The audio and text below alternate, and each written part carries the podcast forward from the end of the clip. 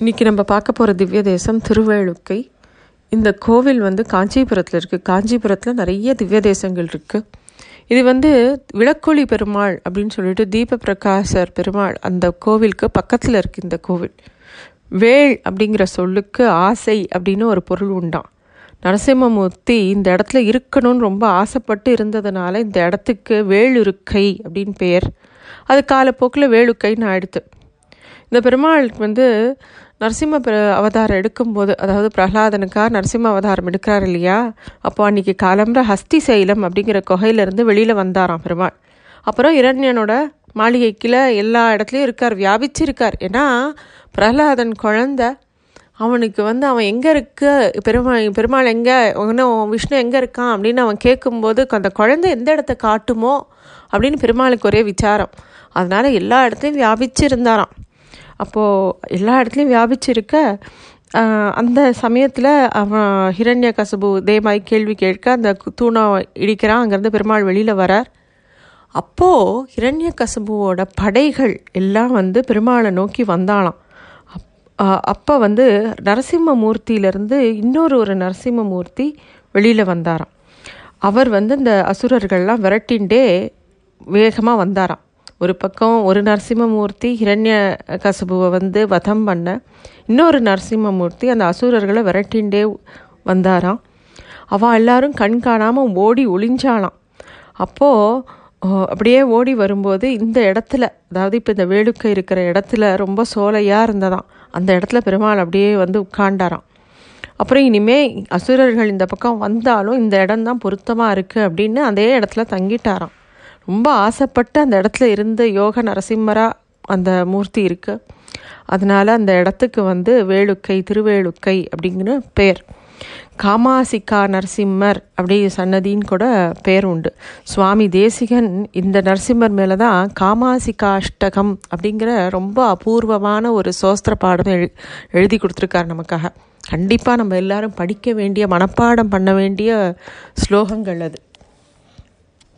ஸ்ருதீனாம் உத்தரம் பாகம் வேகவத்யாச்ச தக்ஷிணம் காமா ததிவசஞ்சீயாத் கச்சிதத்புத கேசரி அப்படிங்கிற மாதிரி அந்த ஸ்லோகம் ஆரம்பிக்கும். ரொம்ப அபூர்வமான ஸ்லோகம். இங்கே இருக்கக்கூடிய மூலவர் வந்து அழகிய சிங்கர். நரசிம்ம பெருமாளை அழகிய சிங்கர் அப்படின்னா சொல்லுவா நரசிம்மர் ஆளாரி முகுந்த நாயகன் அப்படின்னு மூலவருக்கு பேர். தாயார் வந்து வேலுக்கை வள்ளி அமிர்தவல்லி தாயார். ரொம்ப ஒரு அழகான சின்ன கோவில் இது. மூலவருக்கு ஆள் அரி அப்படின்னா ரொம்ப ஒரு அழகான தமிழ் சொல்லால திருநாமம்.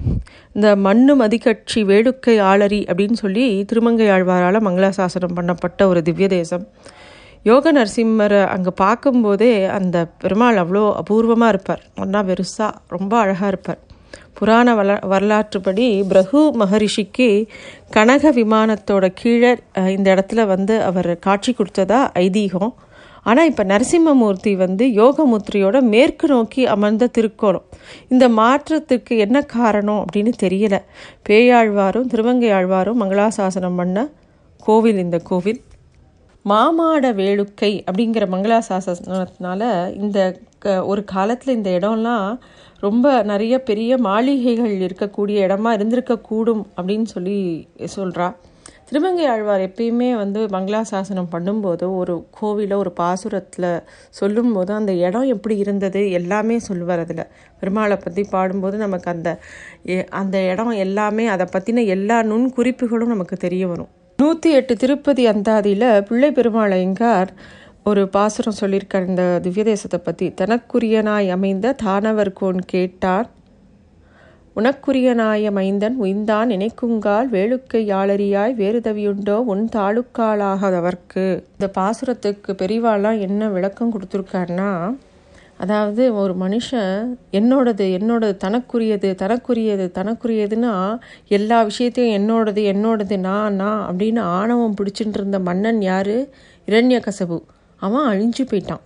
ஆனால் அதுவே எல்லாமே உனக்குரியது எல்லாம் பகவானுக்குரியது அப்படின்னு நினச்ச அவனுடைய பிரகலாதன் உயர்ந்து நின்னான். அதுதான் ரொம்ப விசேஷமானது. இந்த நரசிம்ம அவதாரம் வந்து நமக்கு நிறைய விஷயத்தை உணர்த்தி கொடுத்துருக்கு. எப்போ அந்த குழந்தை எல்லாம் பெருமாளோடது எல்லா இடத்துலையும் பெருமாள் இருக்கான். பெருமாள் தான் ஓ மகாவிஷ்ணு தான் எல்லாமே சர்வம் அப்படின்னு நினச்சதோ அப்போ அவனுக்காக அந்த பகவானே இறங்கி சேவை பண்ணினான். அதே ஹிரண்ய கசபு எவ்வளோதான் செல்வம் இருந்து பெரிய பெரிய வரம்லாம் வாழ்ந்து வந்திருந்தா கூட தான் தான் தான் சொல்ல ஒரு க்ஷணத்தில் அழிஞ்சு போயிட்டானே அவன். அதுதான் நம்ம மனசில் வந்து அந்த ஆணவங்கிறத வளர விடவே கூடாது அப்படிங்கிறதுக்கு ஒவ்வொரு இடத்துலையும் பெருமாள் சொல்லக்கூடிய விஷயங்கள் நிறைய இருக்குது அதுவும் இந்த திருவேலுக்கை க்ஷேத்திரத்தில் பெருமாளே ஆசையாக வந்து நமக்காக காத்துன்ருக்கார் நம்மளை நமக்கு வேணுங்கிற அனுகிரகம் பண்ணுறதுக்கு இந்த மாதிரி ஒரு பெருமாள் இங்கே இருக்க இவரை போய் சேவிக்காமல் நம்ம அங்கே இங்கேன்னு எதையோ பண்ணிட்டு இருந்தோன்னா அது நம்மளுடைய கர்மா தான் பகவான்கிட்ட போய் சேவிக்கணும் அப்படிங்கிற ஆசை இருக்கணும். பெருமாள் நமக்காக திருவேலுக்கையில் ஆசையாக காத்துட்டுருக்கார் நம்ம போய் ஆசையாக அதே பெருமாளை சேவிக்கணும். ரொம்ப ஒரு அழகான திவ்ய தேசம் கண்டிப்பாக எல்லாரும் போய் சேவிக்க வேண்டிய திவ்ய தேசம் திருவேலுக்கை. நன்றி.